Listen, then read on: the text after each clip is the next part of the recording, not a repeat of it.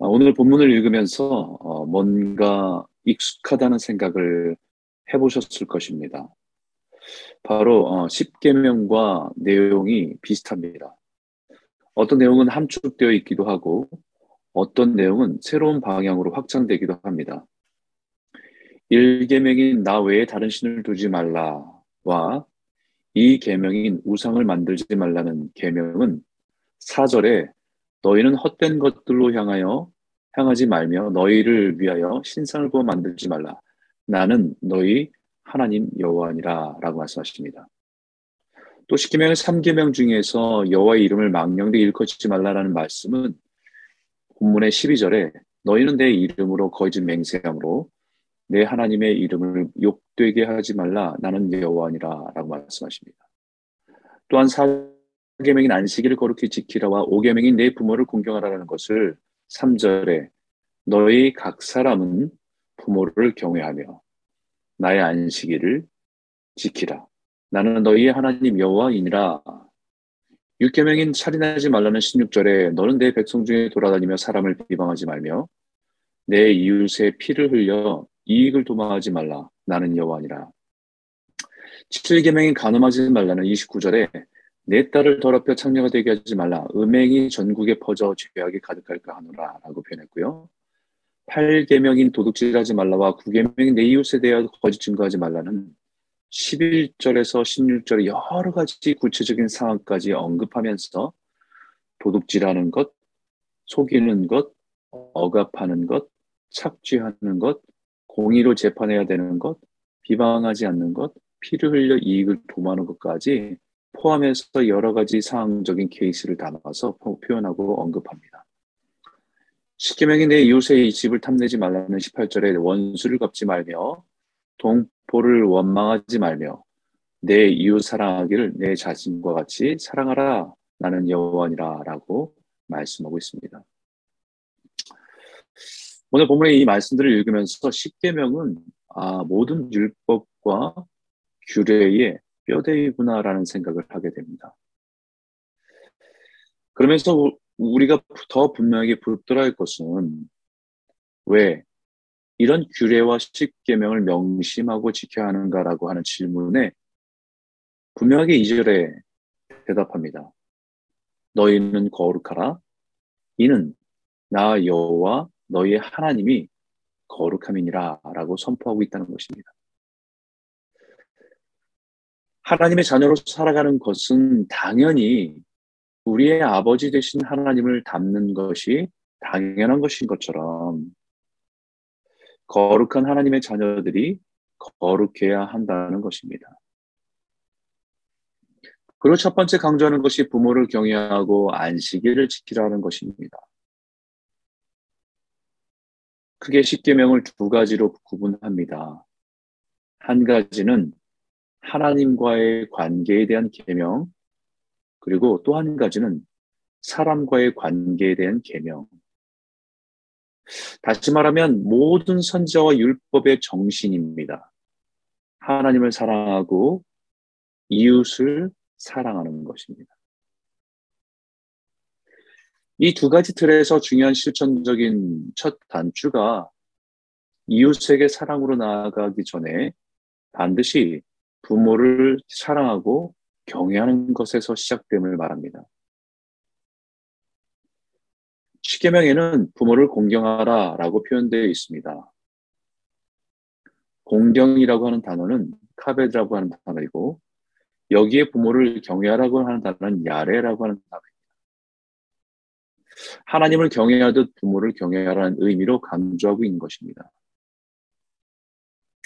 부모를 경외하는 것이 인간이 이 땅에 태어나서 마땅히 해야 될 본분이기 때문입니다.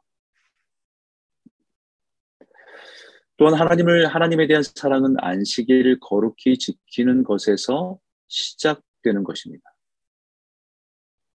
안식일을 거룩히 지키라, 안식일을 지키라. 그 단어에서 의미는 단어의 의미, 지킨다는 단어의 의미는 안식일을 거룩히 지키라에서 지키라고 하는 단어의 의미는 쉬다라고 하는 의미도 있지만 끝내다라고 하는 의미도 포함되어 있습니다. 하나님께서 모든 창조의 사역을 끝내고 쉬신 것처럼 우리도 이 땅에 살아가던 모든 일들을 끝내고 모든 것들을 끝내고 멈추고 하나님께서 허락하시는 안 시간에서 쉼을 누리라라고 말하는 것입니다. 안식일이야말로 세상에 주어진 일들, 해야 하는 일들, 그 속에서 벗어나 하나님 안에서 내가 누구인지를 발견하고 하나님 앞에 예배하는 자로서 서는 것입니다.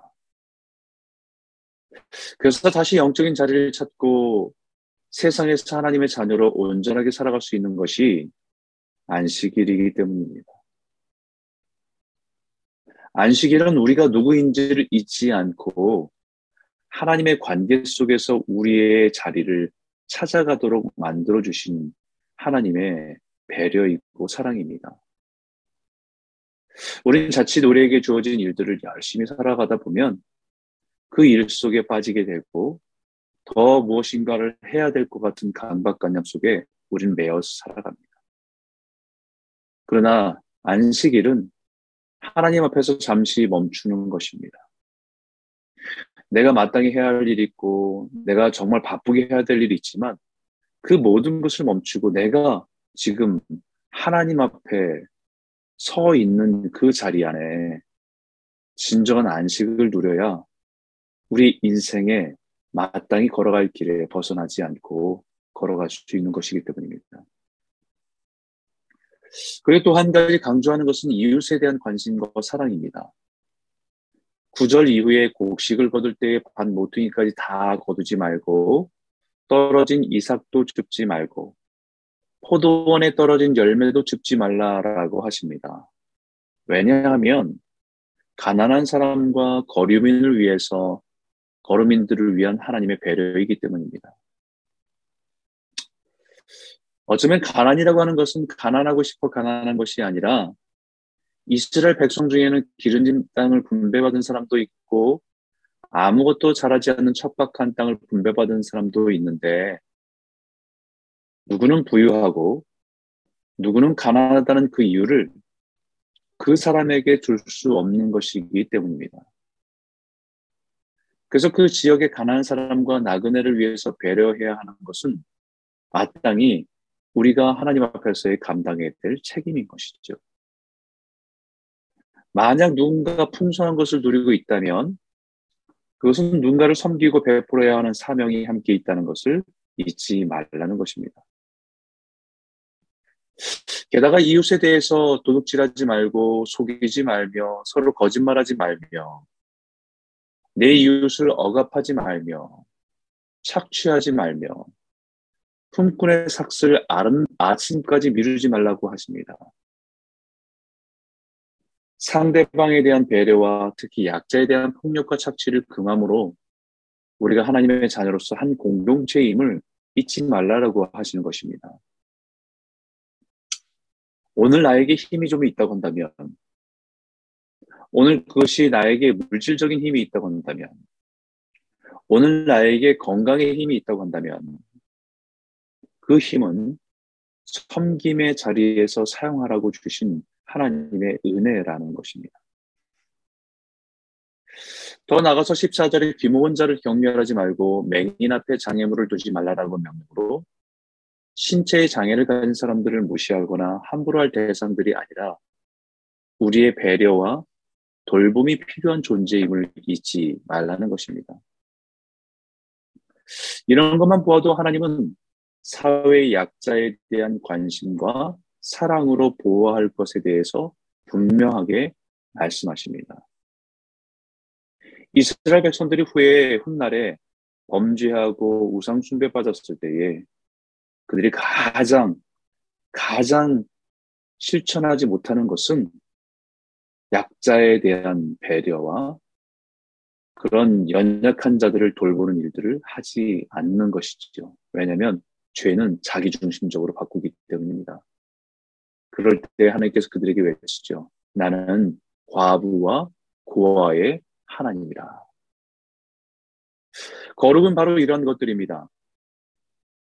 거룩은 종교적인 모습으로 나타나고 교회 안에서 예배 속에 나타난 모습만이 거룩이 아니라 바로 이런 하나님의 마음을 가지고 이웃을 돌아보고 섬기고 사랑하는 것이 거룩입니다. 이 모습이 바로 우리가 회복해야 될 거룩입니다. 여기서 주목해야 될 것은 15절인데 너희는 재판할 때 불의를 행하지 말며 가난한 자의 편을 들지 말며 세력 있는 자라고 두둔하지 말고 공의로 재판을 지어다. 사회의 약자와 연약한 자들을 돌보아야 하고 보호해야 할 책임이 있지만 그저 동정, 동정심으로 무조건 약자 편을 드는 것 또한 조심해야 하는 것입니다. 하나님의 거, 거룩은 공의입니다. 어떠한 연민에 치우치거나 동정심에 치우쳐서 불의를 굽게 하지 않고 힘이나 권력에 의해서 기울이지 않는 하나님이 기준이 되어서 살아가는 것이 거룩이기 때문입니다. 오늘 이 아침에 기도하실 때 하나님의 거룩의 은혜가 우리의 삶을 가득 채워주기를 소원합니다. 우리가 살아가는 가정과 일터 속에서 하나님의 거룩함의 은혜가 저와 여러분 가운데 흘러 넘치기를 주의 이름으로 축원합니다.